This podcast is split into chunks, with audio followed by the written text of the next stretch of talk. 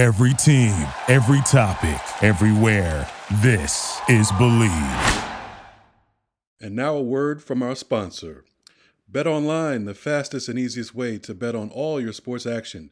The NBA is in full swing and college basketball heats up as the schools make their way to the madness. The tournament is coming, and so is the $100,000 Bracket Madness contest, as BetOnline is the spot for all of your bracketology needs. BetOnline has you covered for all the news, scores, and odds.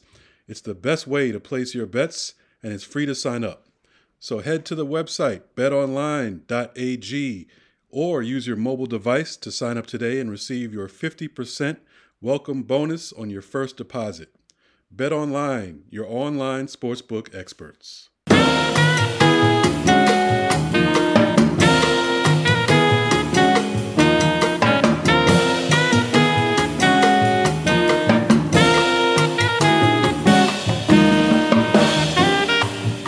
Hello, everybody. Welcome to a special spring version, almost spring. The first day of spring is actually, well, uh, the 20th.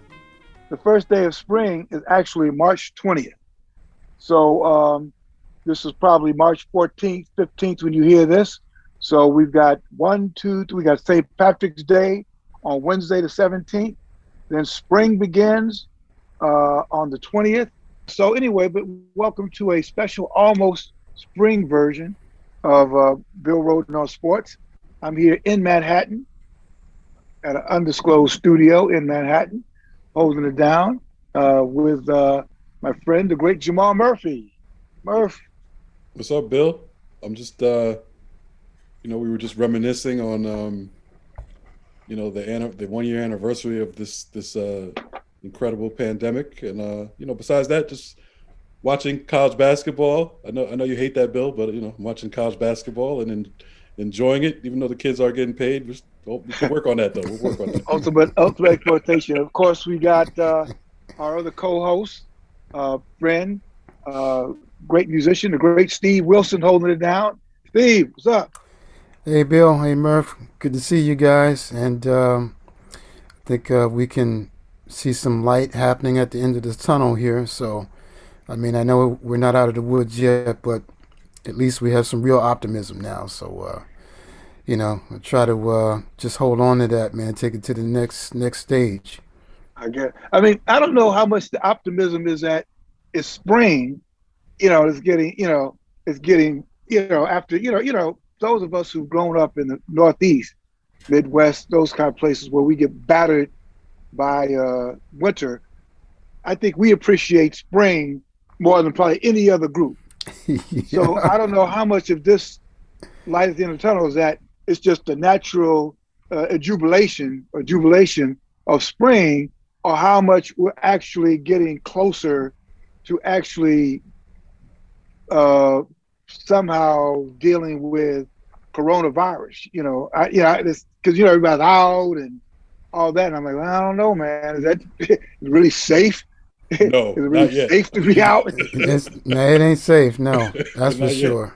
No, no. All you have to do is, I mean, you know, speaking of college basketball, all you have to do is look and see what's going on the last couple days. You've had, you know, teams like Duke and Kansas and Virginia yeah. had to pull yeah. out of their yeah. tournaments because you know they had positive cases. So obviously the virus is still out there. You know, you still have to be very careful. And those guys, those teams are actually being very careful because they have you know, they have self interests involved in it. So that's right. It's still, it's still out, out there.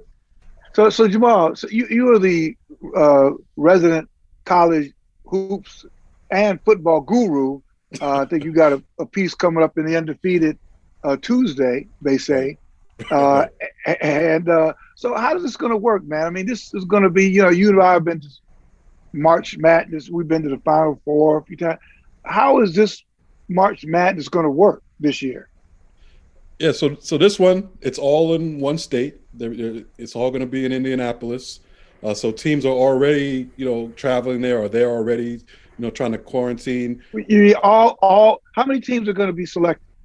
Uh, 68, the same number. The same number of teams would be well, yeah, 68.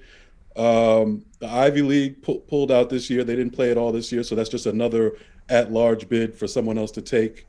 Um, but besides that, everybody else, every other conference will be represented. So it's still 68 teams. And Go, know, not, 68 teams going into Indianapolis? No, Indiana. So this, they're going to use Purdue's uh, campus as a playing site. They're going to use Butler's uh, uh, campus as a playing site. They're going to use Indianapolis also, a couple of stadiums in Indianapolis. So I, I think Indiana University also. So they're trying to spread it out, you know, that way. But it's still that's still like a lot of teams coming into one basic area. So it's still a little, you know, we'll, Okay, see, so we'll see how this goes. 68 teams in the state of Indiana. Right, and they all supposedly they all have to have to uh, have to quarantine or get no. They all have to have seven days of negative tests. Like everybody in the program has to have seven straight days of negative tests in order in order to be eligible to play. And I think the first round this year, they, they changed that also. So the first round or the the first four games are on Thursday, and I believe the the first two rounds, which are usually Thursday and Friday, will be Friday and Saturday. So year. that means the 18th. So the tournament begins on March the 18th. Right, Wow. right. Interesting. Well, you know, this will be kind of different. So instead of, you know, back in the day, you'd have uh, you'd have a regional in the South, then you have a regional in the Midwest. Mhm. All that's done. I wonder how much money that's going to save just to have cram everybody. They're just going to fucking pollute Indiana, right? oh, and, and and the funny thing is, I want to say, you know, right, basically a couple weeks after they they established that this was what's going to happen, and about a week ago, Indiana, the state, relaxed some of their restrictions in terms of, you know, bars and restaurants. Now, you know, they, they I don't I don't think they made it wide open, but they said they went from like 10% to 50% or something like that. And the NCAA is allowing fans, you know, a certain amount of fans. So you know they're they're they're they're thinking about the money obviously and that's the only reason you know and they and they were they were dead set on having this tournament from the very beginning of the season because they you know these the ncaa tournament grosses about a billion dollars each year uh, and they missed out on that last last season and then they see the nfl and nba they didn't miss out completely on anything so they're like forget that right. we have it this year Right, right. Unbelievable, man. Yeah. So, well, you know, I don't know, Steve. What do you think? You think it's going? to I mean, now, I mean, are you? you well, you're a sports. fan. I mean, are, are you gonna you gonna watch tune in? But what do you think of this whole? You know, because I mean, they're, they're, you're a, a live performer too. I mean, you you know, you do live performance. So, is there any? What do you think of the NCAA making this work? And is there anything that can translate into your business? You know, the business of you know of live performances. Well, I mean, it's. I don't know the the actual capacity. Uh, Jamal, what what capacities are they are they for the arenas? Are they saying ten percent, twenty percent, only family and? I, it's more than only family. I know that. And I, I, you know, I, I don't have the, the exact numbers, but I want to say, I, I don't, I don't, I want to say between twenty and thirty percent, probably.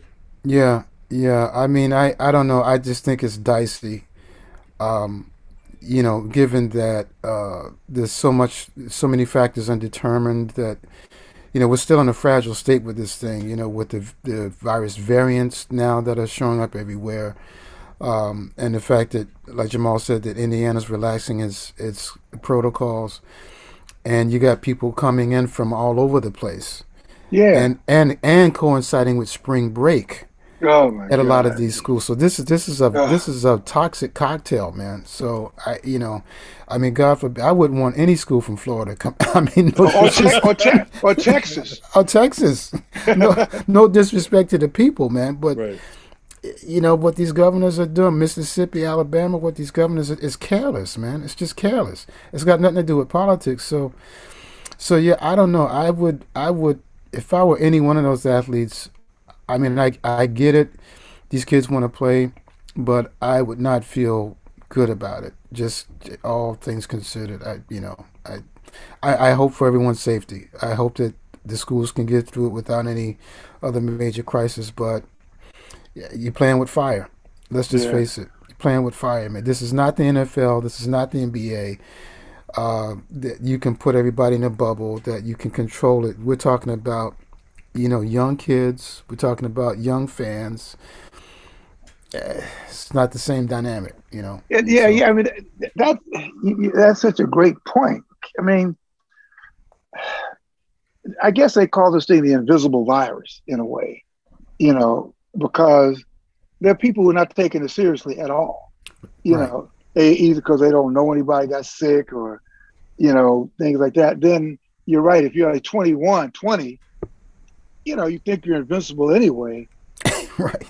You know, so um, I don't know. You know what? Um, so Jamal Steve, so uh, we're a couple days late on this, but uh, on March 11th, that's when we cel- everybody quote unquote celebrated the uh, anniversary of when everything shut down. Uh, I was in Kansas City on uh, March, actually the 10th, at the Big 12 tournament, and I had a speaking engagement the next day at this art museum. Uh, but that day, the 11th, got the text. I was sitting in Bob Bowlesby's box. He, Bob Bowlesby, is a Big 12 commissioner, and we had, you know, chatting, and people were starting to already get kind of like a little nervous. And he had decided, well, we're going to play uh, the next day, but only family, you know, mm-hmm. only friends and family. And of course, uh, we were talking. He stepped out and came back and he showed me the text from the NBA. Said, "Man, the NBA has shut down the season."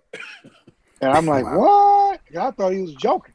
Right. And uh, it was real. And he said, uh, by the end of the day, they postponed their tournament.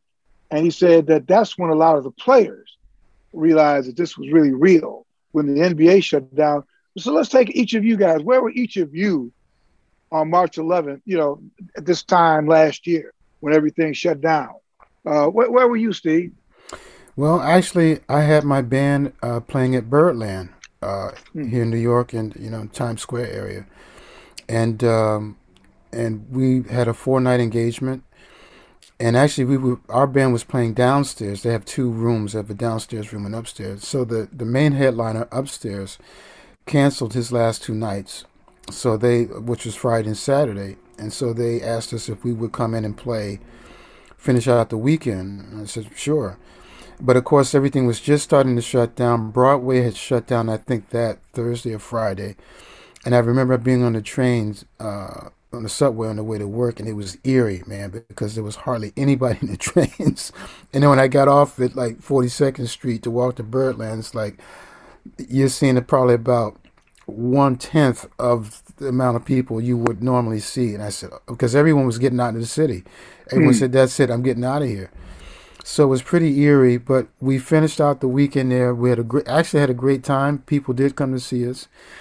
Uh, some people who actually had come in for Broadway, but there, of course, the shows were canceled. So we were able to pull in some folks, uh, and, and, we had an actual. It was kind of a uh, I don't know, a, sort of a spiritual thing because we felt like there was a certain togetherness and we were all hoping for the best. And um, so we actually had a great weekend. But of course, that following Sunday, Monday, everything began to shut down.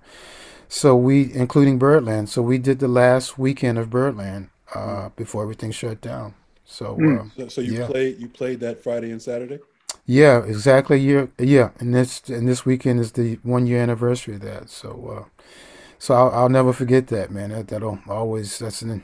And the clubs were packed. I mean, it was packed. It was about. We actually had about. I think. Well, they uh, by that time they had already started to set in protocols, and they could only fill in up to fifty percent of the room. So I think on one or two of the sets we actually had about fifty percent, um, which we were surprised to get that many. Uh, but uh, but everyone was had the sense like this was the last hurrah, and um, and fortunately none of us came out of it sick. Everyone was okay, and you know, realize now how lucky we were that you know because it just started spreading. So mm-hmm. yeah, I'll never forget that, man. Yeah. What about you, Jamal? Where where were you? What were you doing? Well, I remember I think it was the tenth, either the Tuesday or the Wednesday. I guess the Wednesday I was at Madison Square Garden um, a, pack, a packed Madison Square Garden for the first round of the Big East tournament. Um, there, and I remember being there, and and at that point, you knew it was this was kind of serious, or could be serious, and this probably wasn't a great idea that, that we were. At least that's what I. That's what I was. Everybody thinking. else is shut down, right? All, all not yet. No, not yet. I think this is the, this is the next day. Everybody shut down. The next day, in terms of basketball, they canceled all the tournaments the next day. But I remember being there that night, and you kind of got that feeling. I, and I even said at that point, like, this is probably the last game that that's good that I'm going to be at, you know, for the for the you know for the foreseeable future. And it was. Um, so then the next day, you know, even when I wake up in the morning, because you know you're supposed to have a full day of Big East tour, of Big East tournament games, I had I had taken the train into my office in the morning, so I was there and I was debating whether to go to the Big East tournament. Now, while it, it's about 11 a.m., the Big East tournament starts at 12 or 1 or something like that, and at that time, all the other tournaments start canceling. right. Is canceled. The Big 12 is canceled. For some reason, the Big East is not canceled. I'm like, you know, what's going on here? I decided not to go, but the Big East actually played until halftime. That's that right. first game, and they canceled it at halftime. Mm. You know, so it, it was crazy. I didn't know understand what the Big East was doing, and really at that point, I was blaming the city. I was like, why? Why would they even be allowed to play in the first place? Isn't that like, you know, De Blasio or Cuomo's call or something like that? So, you know, Mm. that was it, and that is the last day that I've been on the train on the subway. Wow. Oh wow. I have not been on the subway since then. Wow. Yeah, man, wow, me either. Of course, I wasn't on the train before that anyway, so this is just uh, an excuse. Uh, I, I have a question uh, for you, Steve. Um, in terms of now, here we are, a year, a year later. Uh, Mhm. A couple things. Um, you know, I, I go to a lot of you know jazz performances, and I always hate what I dislike is places like uh, the Vanguard and the Blue Note. Uh, you know, in jazz places, they, they cram you in as tight as they can. I mean, Mhm. it's like the slave ship. They put as many people as possible Right. in these venues. And I was thinking the other day, so well, maybe, maybe one of the blessings of this pandemic is that they will not be able to cram people in like that.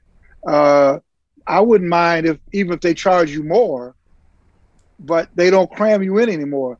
Uh, what do you think about that? I mean, has there been talk about that? Because I really, I've always hated that about these jazz clubs. We just shoehorn you in. Yeah, that's a good point, man. You know, th- that may be taken into consideration. I mean, at least um, that's not out of the realm. I think at least in the early stages of them reopening. So we'll we'll see how that plays out. But that's that's a good point. Yeah, I, you know, it's there's a certain, uh, I guess, certain romantic fa- factor to it, especially a room like the Vanguard, which is the you know the oldest jazz club uh, in the world, um, and just the legend of it. But you know, a place like the Blue Note, where you know you're really cramped in there, and you can get uncomfortable with your neck it gets you know cramped in it. But uh, and of course, you know, they of course they're small rooms, so th- these uh, the intentions are good because they're just trying to make as much money as they can. You know, uh, trying to expose as many people as they can to the music. But with this new protocol, that might change. So that'll be interesting to watch. That's a good point. I, Very good point. I, I think it's coming back. I think, you know, I, I think corporations and, and people who want to make money, they will they use that the romanticism factor in in their favor. And, I, and this is like across the board. And, and I think one of the one of the things we've learned from this pandemic is that it's all about the money. We've talked about it on here before a few times. It's all about the money and it's not Yeah. just sports it's everybody so even even the office setup okay i you know are they people are wondering are they going to make people go, come into work in the same cubicle situation every day i think maybe not at first you know eventually they're going to try to to get people back to that and as far as sports goes as soon as they could get fans in i don't i don't see them changing anything okay like you think you think madison square garden's going to stretch the seats apart no like they the- I, I can't see the sporting world changing at all. You know, once once once it's once they're given the full go, and it seems as if most you know there's herd immunity or or you know you know most people have the vaccination. They're stuffing people right back in there. yeah. Yeah, yeah. Well, I mean, that- especially especially pro sports. So Yeah, you know, because it, Yeah, 'cause, th- you yeah. know, And then you know, you know, they're already doing it. They'll have all these fake things, like it's fake you have to show that you had a test and show that you're positive and I mean negative and show about and you know just like they've had fake IDs, fake this, you know, but they can at least say, well, we did our part. We you got to show a negative, blah blah blah blah. We'll take your temperature at the gate or right. whatever. But you're right, Jamal. Mm-hmm. I mean, you know, when you live in a country, maybe even a world, but particularly a country where the highest value, the value that trumps everything, is money. Every decision is based not on on your health or morality or what's right. It's all based on on money. And I know we've been evolve, quote unquote, devolving toward this for a long time. Mm-hmm. Uh, so you know, so so you're right. I'm just in, in a year's time, uh, Jamal and Steve, how has what you do changed? How have you changed either your routine? How have you changed uh, the way you do business? You know, how, how have things changed for you? That's the first part. How have things changed? And what do you think that you will keep moving forward about changes you've made? Well, a lot, a lot has changed. I, you know, I would assume for everybody, but you know, even even this type of situation, the Zoom, uh, being able to meet with people, being able to pull off podcasts, you know, remotely. I think that kind of thing stays. Um, you know, I was talking before about about best, you know, professional sports wanting to jam people back in the stadiums. I, I do think that will happen, but uh, on a personal level, I will keep, you know, I will always have in the back of my mind, like try not wanting to be in huge crowds, or if I am in crowds, you know, I, I could see masks staying with me for for a while. Okay, especially especially in that setting, especially if I'm going to a if I'm going to a packed basketball game, you might catch me with a mask on, and, and, and I'm sure I have some haters, but I don't care, you know, because because you know it's it's so funny. It's not just the pandemic. You know, er, like a few months ago, uh, I went out. I'm talking to. Uh, I, I, was waiting for for food, and some guy, you know, has no mask on, and I have I haven't had my mask down for a second. He starts coughing, and I'm like, what, what's going on? And this is something you would never thought about before. But you were you were catching colds and flus before, and who wants to catch that? So I think now right. that we are ed- we are more educated in terms of how we can prevent uh, certain viruses, and and I think you know a lot of us will keep that in mind in the future. Mm-hmm. Mm-hmm. No, I agree with that. Uh, you know, to to your point, Jamal, um, because I've, I've traveled to Japan many times, and it's normal in Japan. Yeah. Has been forever that you know when people are sick they voluntarily put on a mask so that they don't affect others. So you could go to, to japan uh, or korea you know any any time of the year and if someone was sick they put on a mask. Right. you know just out of respect for everybody else. Right. You know? So i so you're right that could that could become I don't think we'll get to that level, but I do think that could become a part of our, our you know, our fabric. Um, but yeah, I agree. Also, I think Zoom will be certainly be a part of doing business going forward. Um, and you know, my teaching, uh, which I do full time at City College, of course. Um, we're talking about having at least hybrid classes in the fall, if not totally in person. But I think that, uh, and I've had this discussion with many of my colleagues in the education field. I think this is the precedent that many of the uh, institutional administrators have been looking for, because mm. now they now they know that this this this format can work. Mm. And what they've been looking to do, many of them is saying, "Man, well, how can we make more money? Oh, we can have yeah. ju- we can have jumbo classes. We don't need to bring them to campus. We can have a jumbo class. Everyone can be like University University of Phoenix. Mm. you know, we can hire less adjuncts, and now we could have a lecture class with 200 people in it, not just 50. Mm mm. you know, and we can hire more adjuncts and we don't have to pay them benefits. So I think this will become a part of the paradigm going forward in the education field, and certainly in the music field too. Uh, we've a lot of us have had to figure out how to make this platform work. So I think you'll see some streaming, more streaming concerts, especially from more up and coming developing artists because they won't have the venues to play. So they say, look, I don't, what am I going to do? I can make my own gigs make it over on Zoom or some other platform like this. So it's here to stay. It's definitely here mm-hmm. to stay for sure. You think you think that schools will hire more adjuncts? Oh no, they're looking to hire less. Mm. especially more state institutions, because even though now that the COVID money is coming in, the COVID relief bill, um, but they've been looking for ways to to you know make more money uh, and to cut budgets and and to hire less or hire more for less. So I think this is going to be part of that solution for them. I, I don't think it's so great for the, for the students, right. um, but I think it's it's going to be part of their answer to balancing their budgets. Mm-hmm. Well, what what what do each of you? Um, because I've been wrestling with this too. I mean, I've never been a guy who likes to go in the office ever, you know. uh, you know, but what do what do each of you like about about this this last year in terms of adjustments that you had to make? Um, you know, uh, Jamal, you know, you've seen in our business, uh, they've cut out locker room access. They've been trying to do that. They've been trying to do that for years. Right. So they've cut the whole locker room access out. Here's who you'll have, you know. Um, so, what do you what what do you think will? I mean, what do you enjoy about this last? Enjoy is probably not a good word, but um, what have you been? You know, how is this? Yeah, what are you going to keep? What do you What do you personally? What has personally made your your life easier or better or more convenient?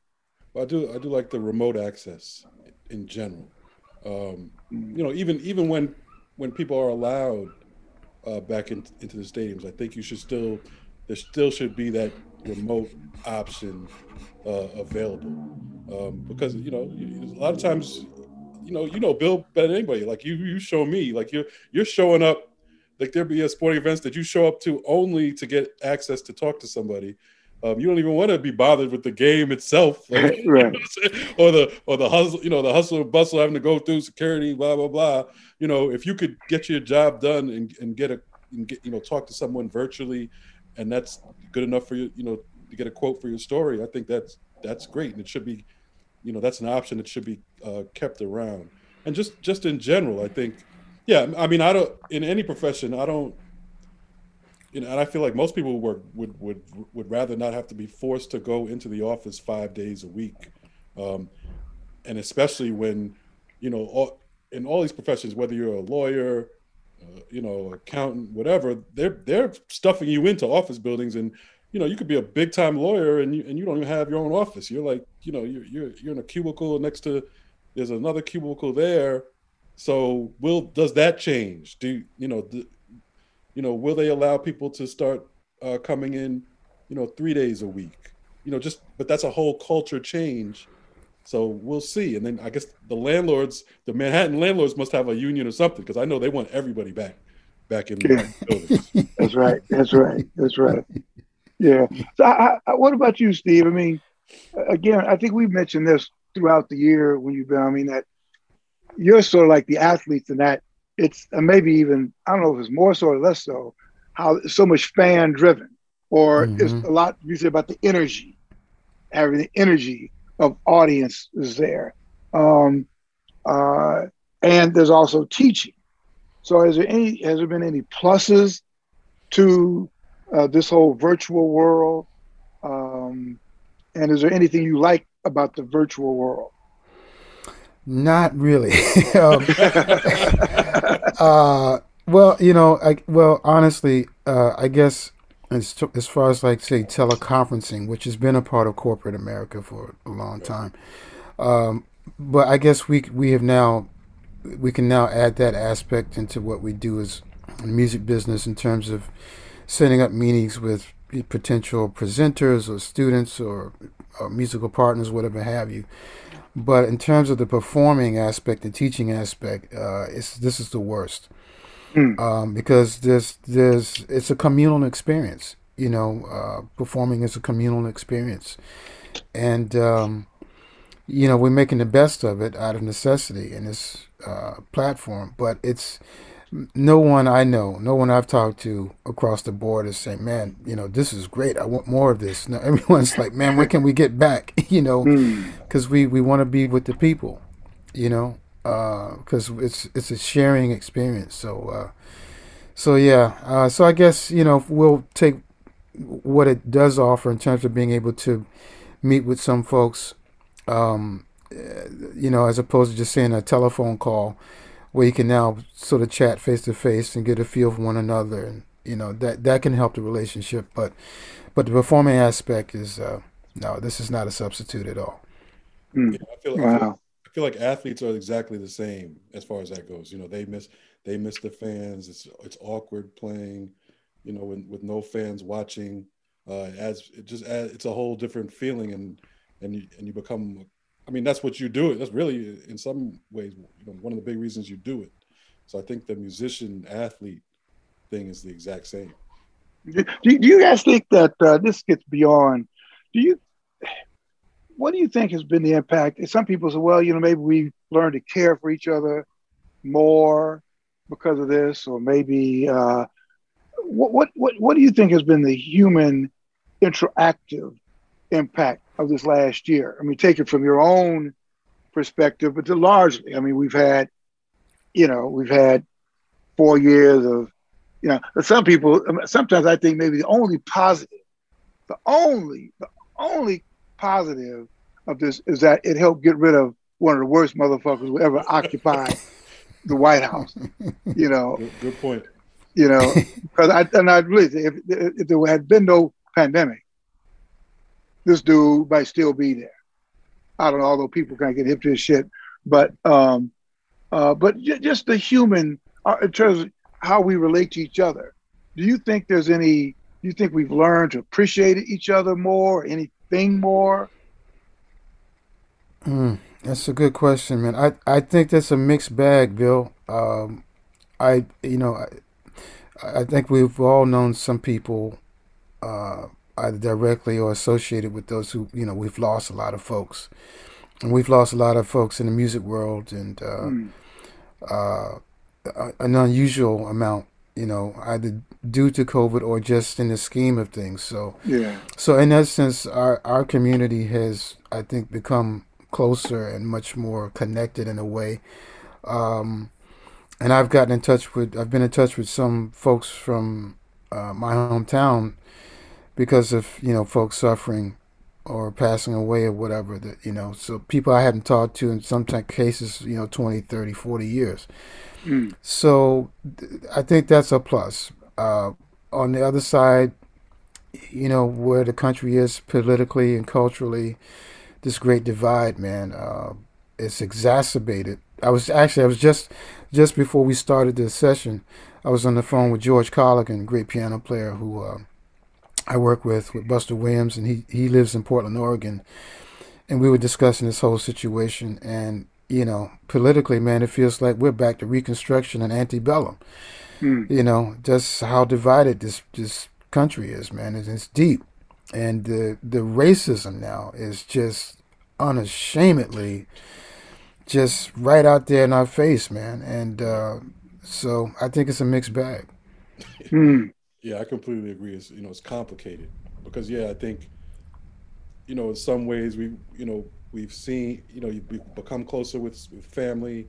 Uh, you've seen people uh, more compassionate, but then at the same time, like you said earlier, you got people not even taking this thing seriously at all, almost on purpose, in order to be, you know, discompassionate or non-compassionate, whatever. You know what I'm saying? So it's like, it is. It's, to me, it's a it's a completely mixed bag.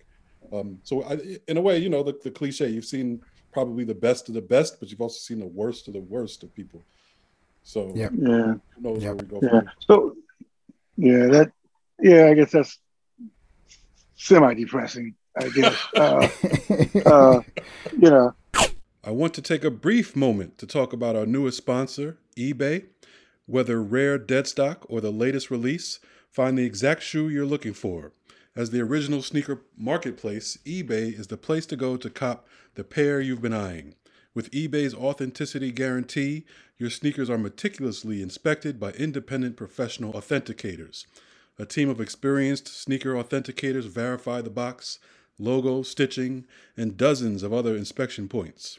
Each sneaker also receives an authenticity guarantee tag that includes a digital stamp of authenticity. And it also protects sellers with a verified return process. And for sneaker sellers out there, eBay has eliminated selling fees on sneakers $100 or more, making it free to sell or flip your collection.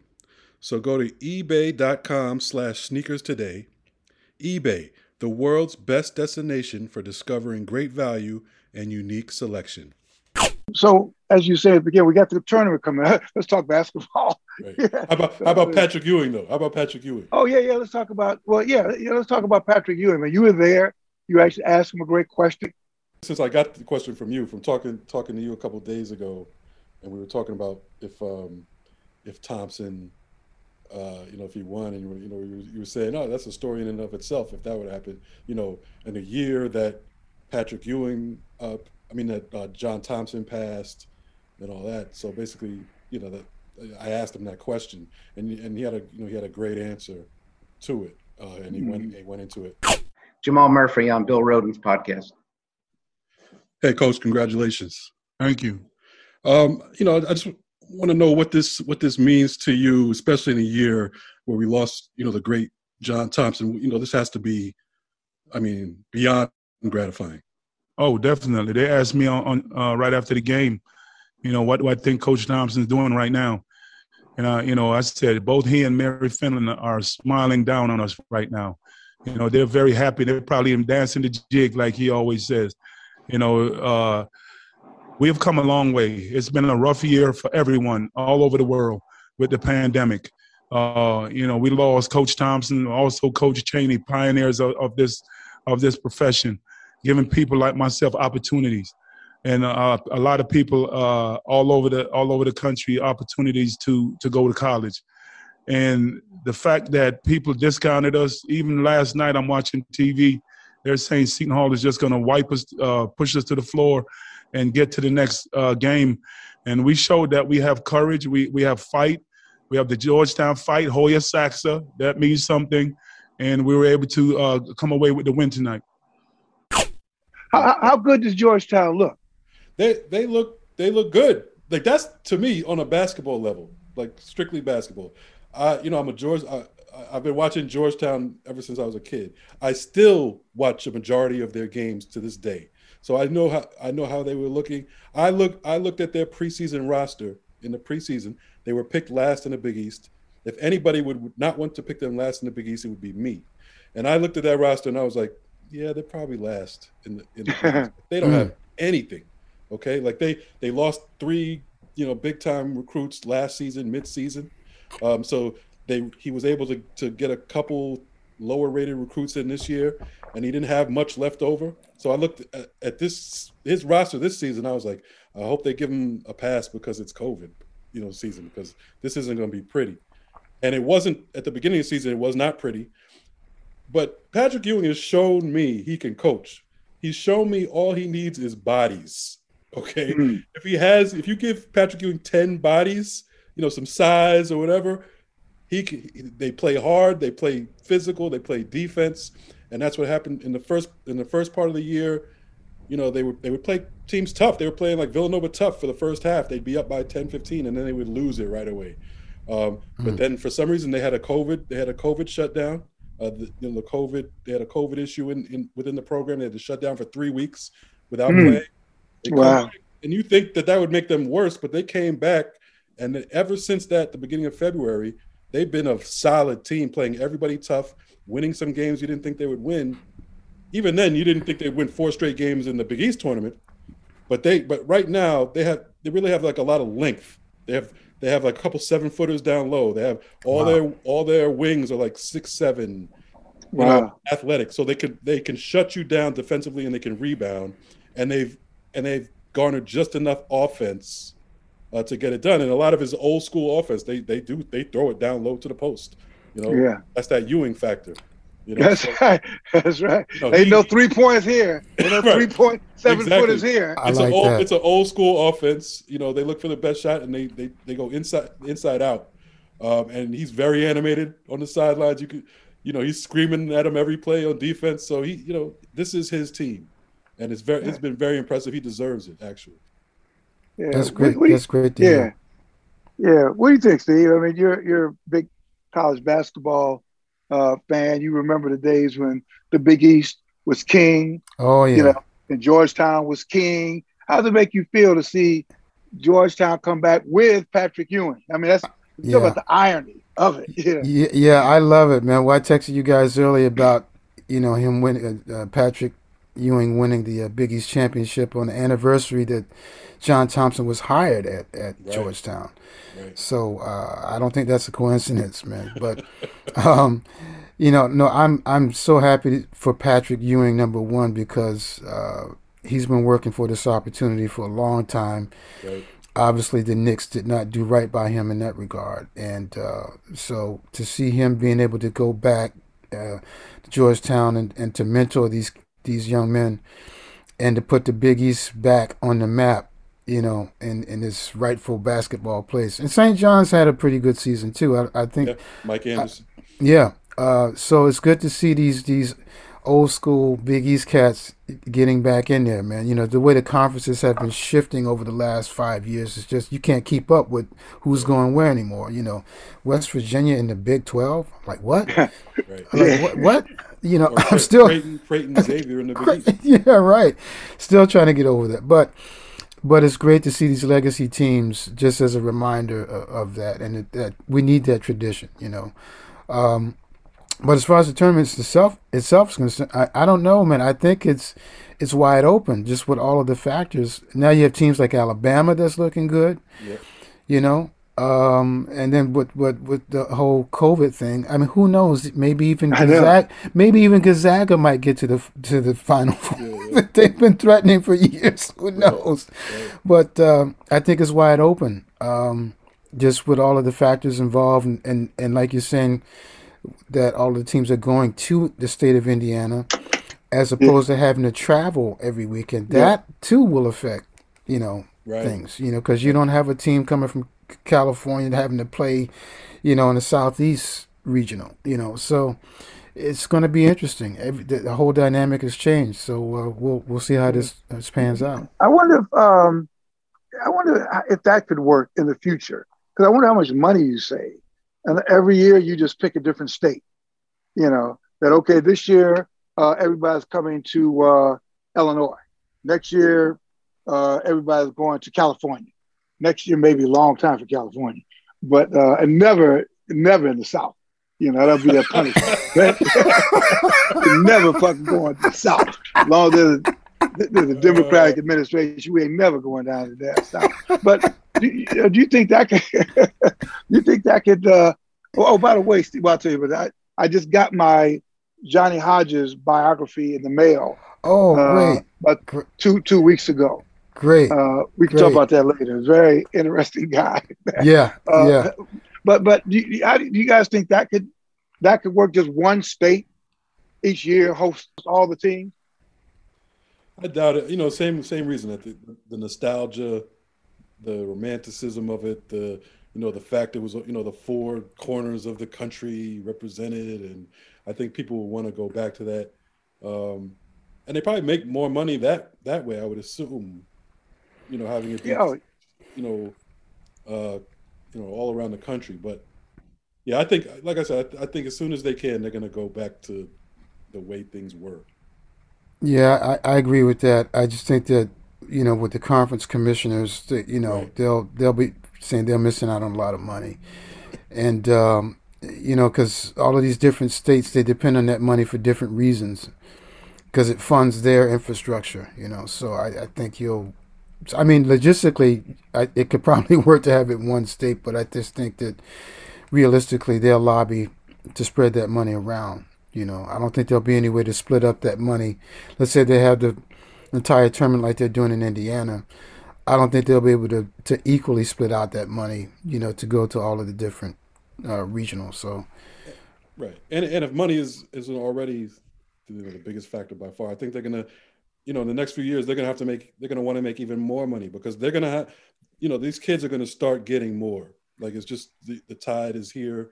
There's, there's you know even people who five years ago were like no way are said you know saying yes now they've they've gone ahead with the with the name image and likeness uh, quote unquote they're going to pay some kids even though that that's probably a farce right the way it's set up right now but in the future, you know, kids are going to get something, definitely more than what they're getting now, which is which is nothing. But there's going to be a constant pressure to to to have let these kids uh, profit off of this this work, and we see it's all about money, and it's basically professional right now. I, I wanted to ask bo- both of you guys about that point real quick because I noticed, and there's another great team in the tournament, Ohio State. And they, boy, they they played physical the other day against Michigan, and, and so uh, uh, Juwan's going to have to deal with that. But I noticed that Ohio State players didn't have their names on the back of their jerseys. Mm. So I'm wondering if this is like a step that the the administrators are taking now Ah, to, to you know to Jamal's point about the you know the marketing of of because we know that was that was one of the cornerstone issues. Right. So Right. I'm wondering now if that's if that's going to be a new ploy that they're going to go back to the old school with. So you know what, we won't put the name on the jerseys. that's right. That's right. Just the name. Where they always say the cliche. There's the name on the front, not on the back. yeah, they, have got us with that for, for hundreds of years. Bill. That's right. Yeah, no, but uh, yeah, you can't put anything past the, the schools and the administrators. They'll, they'll do whatever they're you know they're gonna do whatever they can to delay this, uh, to to be to you know be able to pay the kids less, whatever it is. So yeah, I'm sure that's part of it. That's a, that's actually a great observation. I really thought about that. I I, I said, how are they going to get around this? But you're right. That's the first step. Is you know, but but now when you got a guy like Trevor Lawrence, for example, who was like clearly number like number whatever, and you're just going to take his name off, but then you're going to sell his jersey Right. in the students. You know, there's got to be. You say no, you can't. You you can't skirt the issue like that. You know. Mhm. I'm the Mhm. star of the team. I'm Shaq. I'm number 34, LSU. You can't have my number in the bookstore or whatever, just Right. 34. Right. Right. I mean, I Mhm. guess they can, and, and I guess it gets to a legal argument. Well, we just say it's 34. We're not saying it's you, you know. we've, we've had other 34s. And and in the case of as we know in the case of college football teams they do they have at least two players oftentimes with the same number you know they just can't play on the same side of the ball or be in the game at the same time so um, boy, you got to get up early in the morning. It, it just, this it's just such. Uh, uh, before we go, what's the um, Jamal? What's the state of black coaches in the tournament? What black coaches are we going to have in the tournament?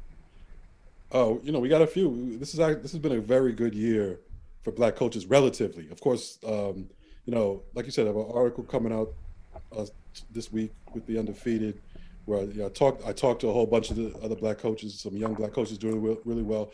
Uh, we'll start with uh, Shaka Smart and Mike Boynton. Shaka Smart at Texas, you know, he's had he's had, he's been under pressure for a while. He's been there for a while. Haven't hasn't really gotten him to where he wants him to be.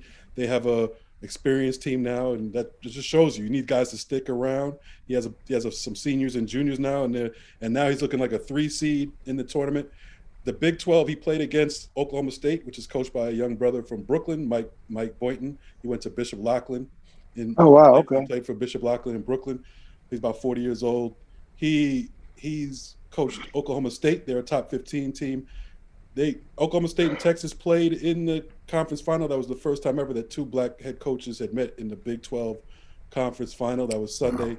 Uh, Wow. Yesterday, and um, Shaka Smart won that game. Uh, you got, of course, Leno Ham- Hamilton, the OG, uh, Florida State, doing their thing. They're, they're looking like about a four or five seed in the tournament.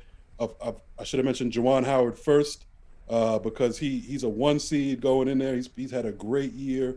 He's another guy, a longtime assistant in the NBA. They wouldn't give him a chance there. He comes to his alma mater, much like Patrick Ewing, who's who's also in the tournament. Surprisingly, didn't think he would be there. Um, Cuonzo Martin in in Missouri. Uh, they'll, Huh. He'll be in the tournament this year he, uh, as about a seven seed, something like that. Um, and you know, some there's Cleveland State has a young young black head coach uh, who turned that they had they were in the worst position they've been in in years. You know, he actually won Coach of the Year. They went seven and eleven last year. He he took them to his first year. They went seven and eleven, and they were he got Coach of the Year. They were so bad before that. Mm. Okay, and then he won Coach of the Year again this year. He's actually a Leonard Hamilton disciple. He was on Leonard Hamilton's staff uh, for about ten years. So there are a lot of lot of good black coaches. Um, in you know in college, you know doing the doing their thing in college basketball this year. They just need you know obvious, obviously more of an opportunity because those statistics are still there.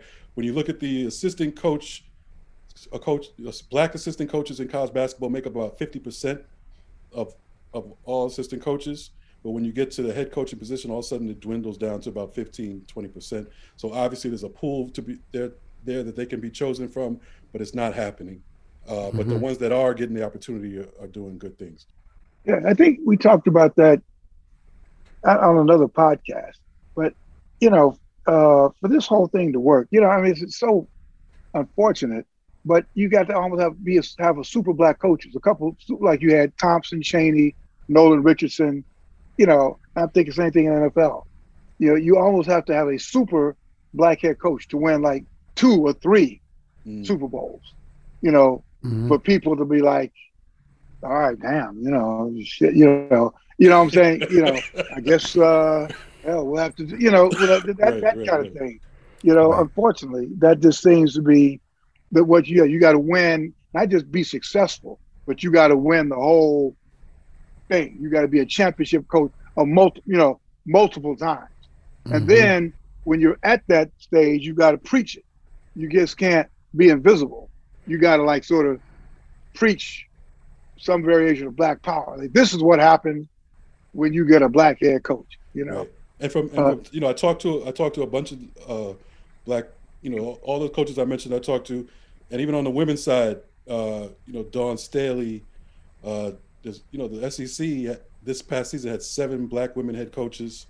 Um, yeah. I, I, talked to a few of them, and, and, and it's interesting when, when you talk to them, you know, you, it just becomes even more serious because you see how seriously they, they take it out, how they understand what the situation is that they get so few opportunities. Uh, so they're looking for any kind of publicity they can get um, for right. someone else. what, what's it? what, what's it look like on the? I'm sorry, Joe. What's it look like on the women's front? We asked, what does it look like? The tournament look like for black coaches on the men's side? What does it look like uh, for women?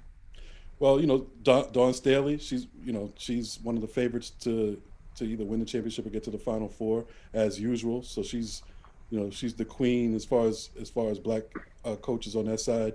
Um, you know, another in the SEC also was another was another conference that for the first time their SEC championship uh, was played by two black head coaches, two black women head coaches for the first time ever mm. in the hmm. SEC this year. Dawn Staley at South Carolina and Joni Taylor at Georgia. Uh, so you know, Joni Taylor, she'll be you know she she'll be in the tournament. Um, you know, uh, wow. You know, so they you know they they're they don't have as many as the black male coaches do on the other side, but but the ones that are there are doing very well.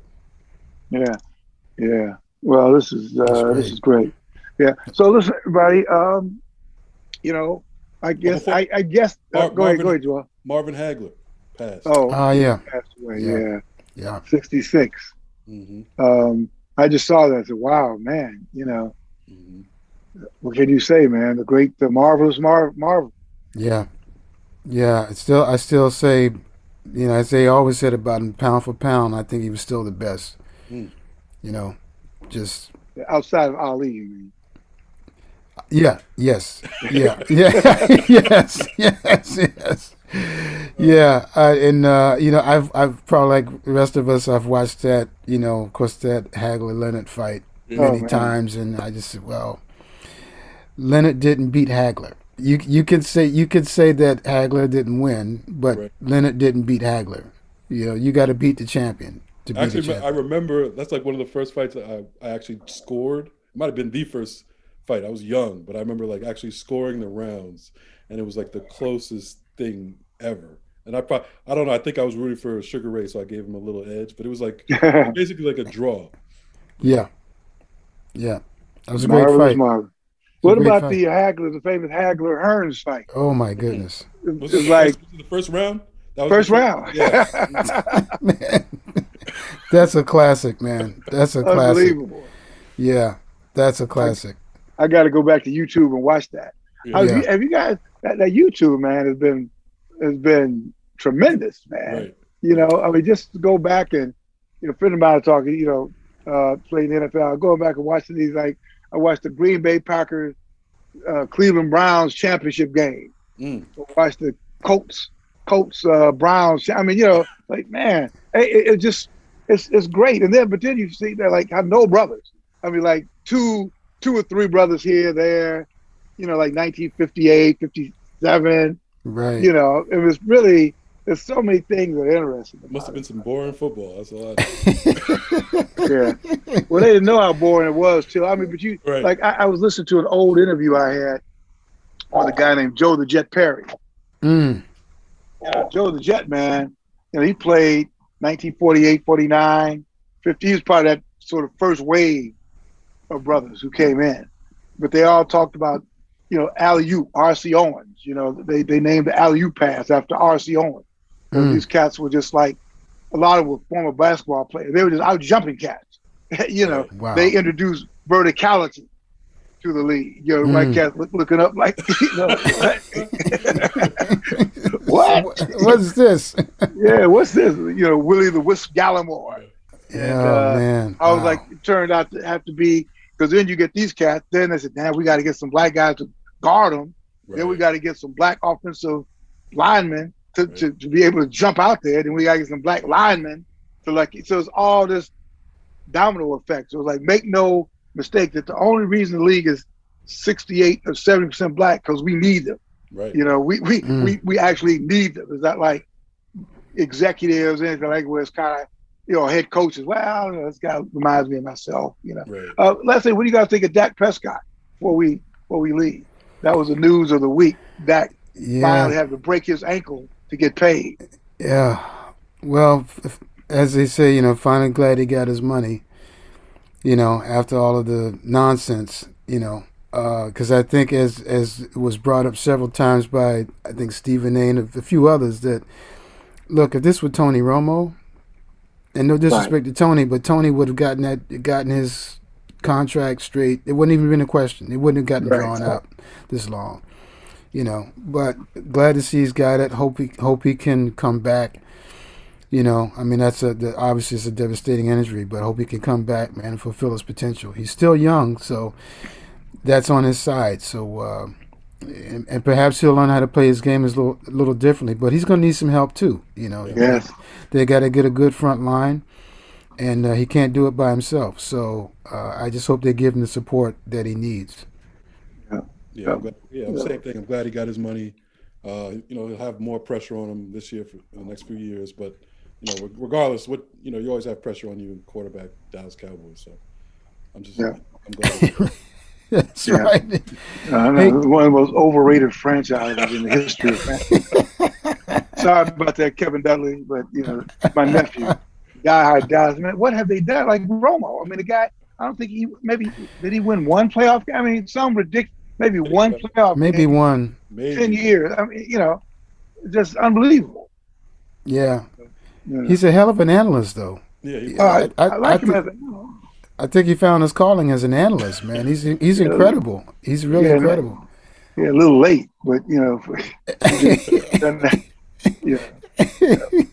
But anyway, say any any last thoughts before we uh before we wrap it up? This has been great. You know, uh, I, I may peak at the tournament, Jamal. You're right. I may At Yeah, but at yeah, I'm least- pulling- I'm pulling for the least watch yeah, at least watch the Texas game, the Georgetown game. That that's the whole purpose of the article. Just let's go. yeah Support cheer the- for the brothers. Support these brothers so And they the get the jobs that they that they deserve. You know what I'm saying? There saying? you go. There you for the go. brothers and the sisters. Black Lives Matter. Uh, I did Yeah. want to ask you. In fact, I, I'm going to propose writing a column and accompany uh, a column that accompanies yours, Jamal, about why this matters, why why black coaches matter. Mm. You know, because we say this and we never outsiders making people feel good, but why black coaching lives matter. Mm. You know, Mm, get the answer to that on Tuesday. that's that's great. That's great. Hey, I, I just want to recommend everybody, and maybe you guys have seen a, a great documentary that's on Netflix, uh, Last Chance U. Oh, and okay. uh, yeah, profiles uh, uh, East LA Community College. Uh, speaking of that subject, and uh, but I recommend it to everybody just to kind of give a really good, intimate look at JUCO ball and what happens to those athletes and the stuff they have to deal with, and it's just I think it's like got about uh, ten episodes, but it's fantastic, oh, wow. and it and it shows what happened to them because they were getting ready to go to the state JUCO championships when the COVID thing hit. They mm. were literally on the bus, getting ready to leave for the championship when it got shut down. Mm. And uh, and it just you know it changed a lot of lives, but I I can't recommend it enough. Yeah, ah. That's what that's actually, Last Chance U is something I've been meaning to watch for a long time and haven't just haven't got to it, but I definitely. I got sidetracked by a Netflix doc, a Netflix show uh, uh, called uh, Ginny and uh, Georgia and Ginny. Georgia and Ginny. Oh, I'm not hip anymore. Well, when you check it out, you'll be calling commenting, "What are you talking about?" I will say any more than that. You'd be like, "Damn." Georgia, Georgia, and Jenny. Georgia, and Jenny. Okay. Georgia, Georgia, and Jenny. Georgia, okay. Right. Are oh, we gonna have to call you? Say, Bill, you sure you okay, man? yeah yeah, yeah. I know. I want. We have to follow up next time. like, what? okay. Hey, hey, man, it's been great. Um, man, looking forward to seeing you guys in person at some point. Um, though one thing I wanted to mention is I just don't know when, uh, uh if a certain age, when I'll trust again, trust being at a club again. I mean, like a packed club, a packed venue. You know, without like I don't know who said it, looking around maybe you Jamal, looking around and like we did post care, we never cared pre-pandemic. Right. You'd be around right. cats, you know, breathing all over each other, coughing, right. you know, no mask. And uh, now that we know what we know, mm-hmm. will we ever be able to trust again being out there, you know, like that without a mask? And then the thing is, I think you mentioned Steve, the, the, the profound thing about the mask is that you're wearing to protect somebody else. I think that's why a lot of cats you know, you, you see in the South. It's well, you know, it's totally selfish. Well, wait a minute. If if it was to protect me, then be aware. But I, you mean I'm I'm wearing to protect you? right, right. Yeah. Yeah. No, you're right. We'll see what happens, man. It's it's uh, yeah. I think it'll take a minute, but uh, yeah, yeah, we'll see what happens with that. Yeah. All right, everybody, listen. Uh, Steve Wilson, keep holding it down. Uh, great Jamal Murphy, keep holding it down. And, uh, you know, uh, everybody, our millions of listeners, keep holding it down. Be safe, be careful, and God bless.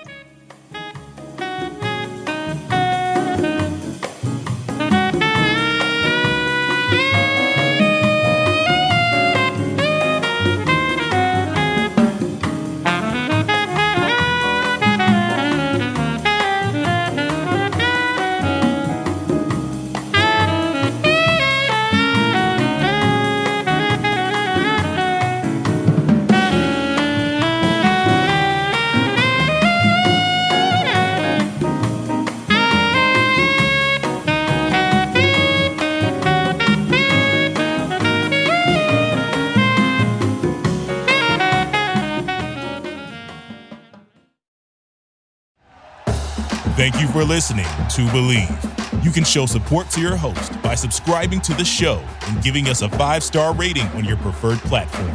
Check us out at Bleav.com and search for B L E A V on YouTube.